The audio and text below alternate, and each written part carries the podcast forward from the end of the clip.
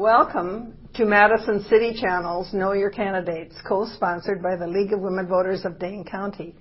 I'm your moderator, Mona Steele, and I would like to introduce Kate Toews, a candidate for seat six on the Madison Metropolitan School Board. Let's begin with your opening statement, Kate. As to your educational, vocational, and civic activities, uh, experiences that qualify you for the Madison Public School Board. Yes.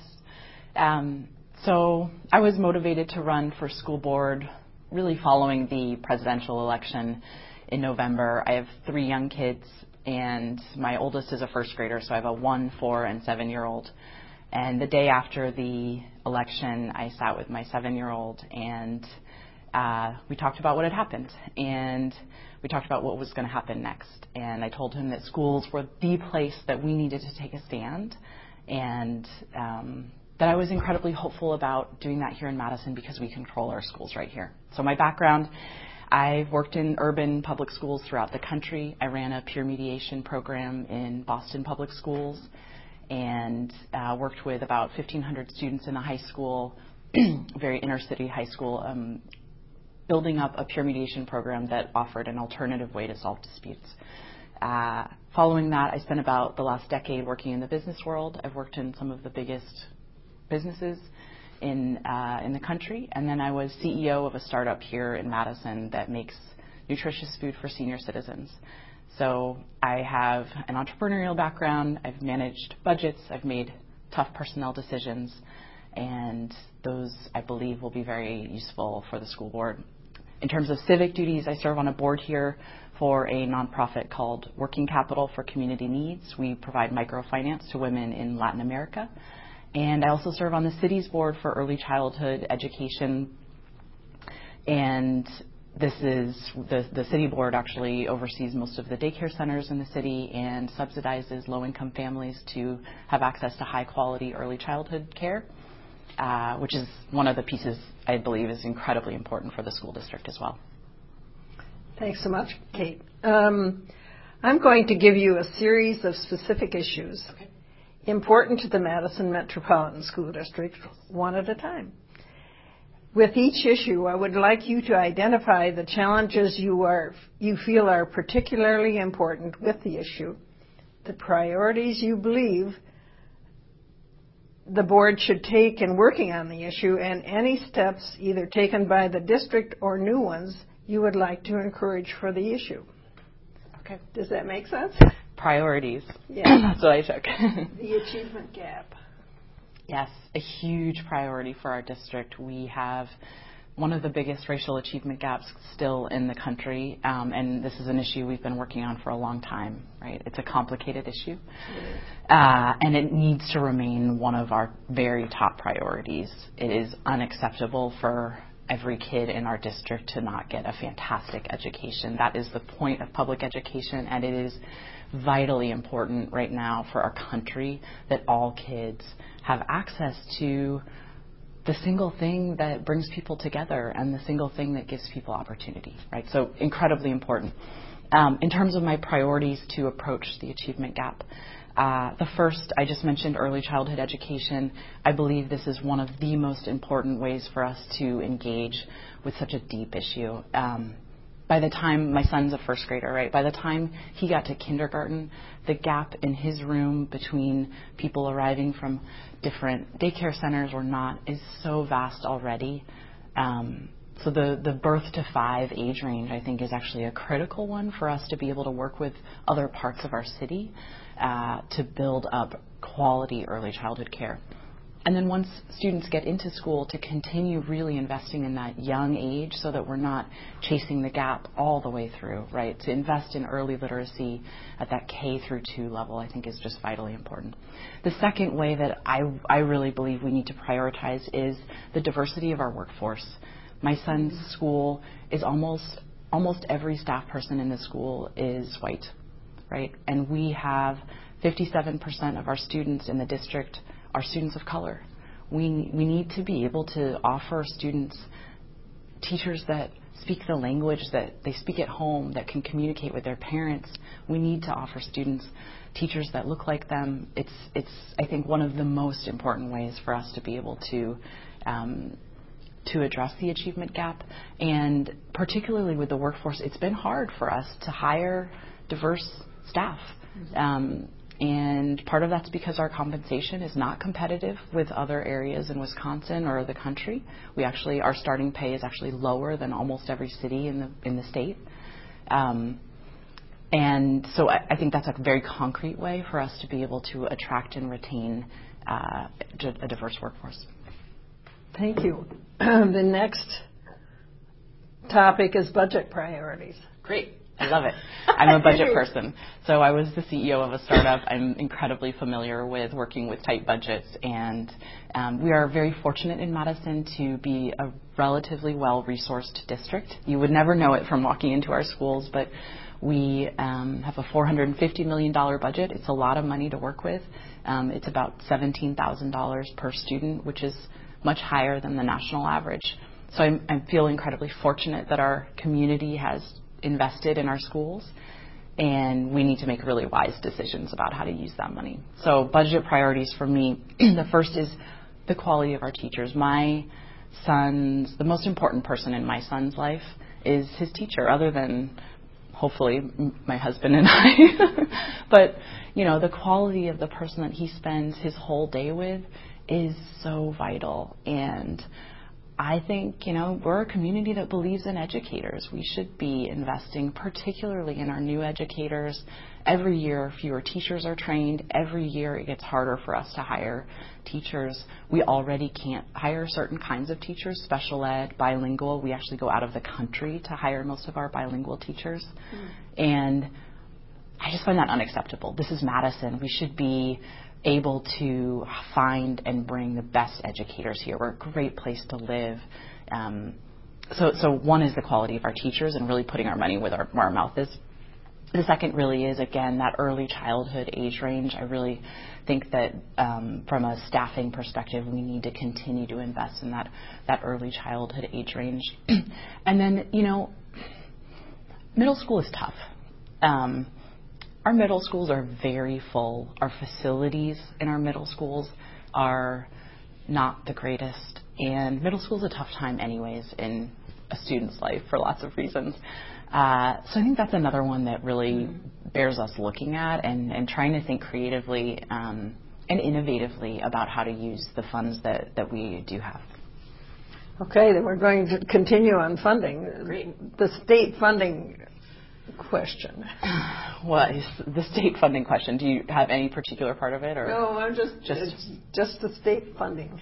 Yeah. So, you know, one of the reasons that propelled me to run was looking at our uh, new federal government, DeVos, right, Trump, and Walker, and thinking, what's going to happen when those guys get into alignment, right? Because that's scary and uh, and the state contributes between the state and federal government. We get about a quarter of our funding from those two sources, so it's a big deal, right? They they have control over a lot of our our funds, um, and I'm really worried about their effort to privatize our schools, right? I'm I'm deeply concerned that we could be looking at in the next several years a massive push for vouchers for um, taking our public our public money and giving them to private schools in our city. And I think if that fa- that happens, we're we're facing a whole new world, honestly, with budgets. I mean, I I've got a lot of experience working with budgets and prioritizing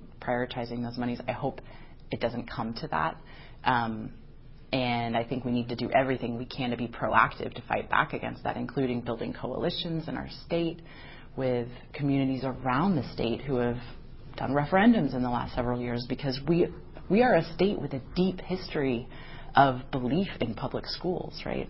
So I think we need to really build on that um, to start to communicate to our lovely capital that uh, that we won't stand for it, right? That that this is something we we as a community believe, not just the Madison community, but as a state believe that we need to continue to invest in our public schools. Okay, the next topic or area of that you should comment on is hiring and maintaining quality teaching staff. Yes, great question. Um, so we lose about half of our teachers right now in the first five years after they come to Madison. And we lose them for a couple of reasons. Uh, first, because our pay is not competitive at the starting wages level. Mm-hmm. Uh, you could make five to ten thousand dollars more a year your first year out of college if you go to Milwaukee versus here. Mm-hmm. it's a big deal. And uh, and then the other reason is because teaching's hard, right? And we need to be able to support especially our new teachers as they come into the profession.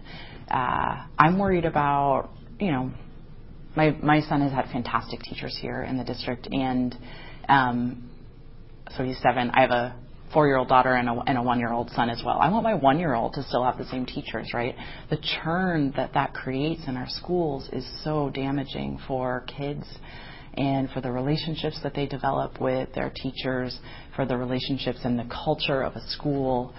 So, you know, I think that as we look to hiring and retaining, we need to be, again, we just, we, this is a long term issue. Um, it's an issue right now because of Act 10, because of the deprofessionalization of the workforce. But it's a long term issue, right? Like the, the, the surrounding communities to Madison have a much harder time than us even finding teachers, and every year fewer teachers are trained. So my one year old his future teacher is a fifth grader right now. How do we con- convince that fifth grader or that 12th grader that teaching is a fantastic and deeply revered profession, right? One where you can make a living, where you can be respected, where you can make a difference. And part of that's around enabling our teachers to do what they love in the room, to be creative, right? To give them the support they need. Part of that is around pay, I believe. Um, and then, and then supporting our new teachers creatively as they come into the district. Um, I think I think giving them a voice, particularly in an, a post Act 10 world, is critical. I'm actually endorsed by the the teachers union here in Madison. I'm the candidate in seat six that they chose to endorse, and I'm proud to have that endorsement because they are the the people that make our schools work. Right? I mean, I'm I have a deep organizational background. I've worked in schools. I um, I, you know, the, the, the tools that we have to educate our children. It's our, it's our teachers and our staff, everyone in the building, right? From the custodian to the person who serves my son lunch because I'm terrible at making him lunch. And yeah, it's just uh, to to the person that you know is welcoming him into the room with a hug every day and making sure that you know when he's sick he's taken care of, and when he wants a challenge, he has that. And you know, I, I actually volunteered in my son's room yesterday. He got a bloody nose in the middle of um, he bumped into someone by accident and got a bloody nose in the middle of the lesson. And um, I was busy with another student, and he went to his teacher, and that just made me feel so good, you know. Mm-hmm. And he, it, it just it was such a special moment. So that's the kind of relationship that all students should have with their teacher. Last subject school infrastructure and maintenance. Yes, I'm glad you asked about this. Um, I, I don't think we talk about facilities as much as we should. I think that um, our community is surrounded by cities that have built schools in the last several years. Many of our surrounding suburbs are growing. In fact, a thousand students every year open enroll out of Madison. They choose to live in Madison but take their kids to schools outside of Madison. Uh, that number's been growing, and Madison attendees has been shrinking. And I think new facilities is part of that. Um, uh, I think it's nice to show up to a facility that is uh, clean and put together, and that we need to think about that as an important element of our um, educational environment. I so I was in my son's room yesterday, and uh, they just got new computers, um, every one of them, and I was a little nervous about giving 27 year olds each a new computer, right? Um, and I have to say, I was so impressed with how the students have reacted. And part of it is that these are special devices, right? They're new, they're clean, and the the the um, the room was quieter than I'd seen it before. The kids were engaged. They were focused. They didn't use them for very long, right? They're still seven. It's not a big part of the day. Um, and so it's just it was a it was a pretty amazing moment to see what it was the first time I'd seen it in use, and um, I think the the ability to have facilities that are nice and um, new is it has the ability to transform a room in an, in an interesting way. I think we're going to have to move on. Okay. Uh, can you identify one or two of these issues that you want to take personal responsibility to work on during your time on the board? Yes. So, so for me, um, the the three issues that I will focus on the most. Um, the first is around the privatization of our schools. I think we need to be proactive to the degree we can to fight back against the efforts from the state and federal government. Um, I think that means working with people throughout the state and um, and building a coalition that we can we can. Uh, have a voice to protect our funding. The second is around our workforce. I want to enable our teachers today, and I want to make sure that my one year old has fantastic futures 18 years from now, right? That is the most important thing from my perspective for our school. So the, the second is really around our workforce. And then the third is the achievement gap, right? I am an unapologetic believer in excellence and equity. I think every student needs to have um, adults in their life that believe in them and that have the highest standards of expectations from them, um, that believe that they can reach the stars and help them do that. So, what do you believe are one or two personal qualities that you have that distinguish you from the other candidates? Yeah. So, I'm a trained mediator and I practiced uh, both in the school environment. I worked with um, students, students and teachers, uh, students and uh, police in some cases, students and families. And so that skill set of listening to diverse perspectives and integrating those different viewpoints, I believe, is uh, a very, very critical one, especially with our schools. So the first is around mediation. The second is I have a deep, deep financial background and have managed budgets. I've managed people. Fundamentally, that's the role of our board. Our board manages our mm-hmm. budget, manages our superintendent, and I have a deep experience both doing that and, and working in the schools. Okay, we're running short of time, but I would like to have you say whatever you'd like to hear, have the viewing audience hear from you as we complete this in- interview. Maybe a minute. Okay, I'll keep it short.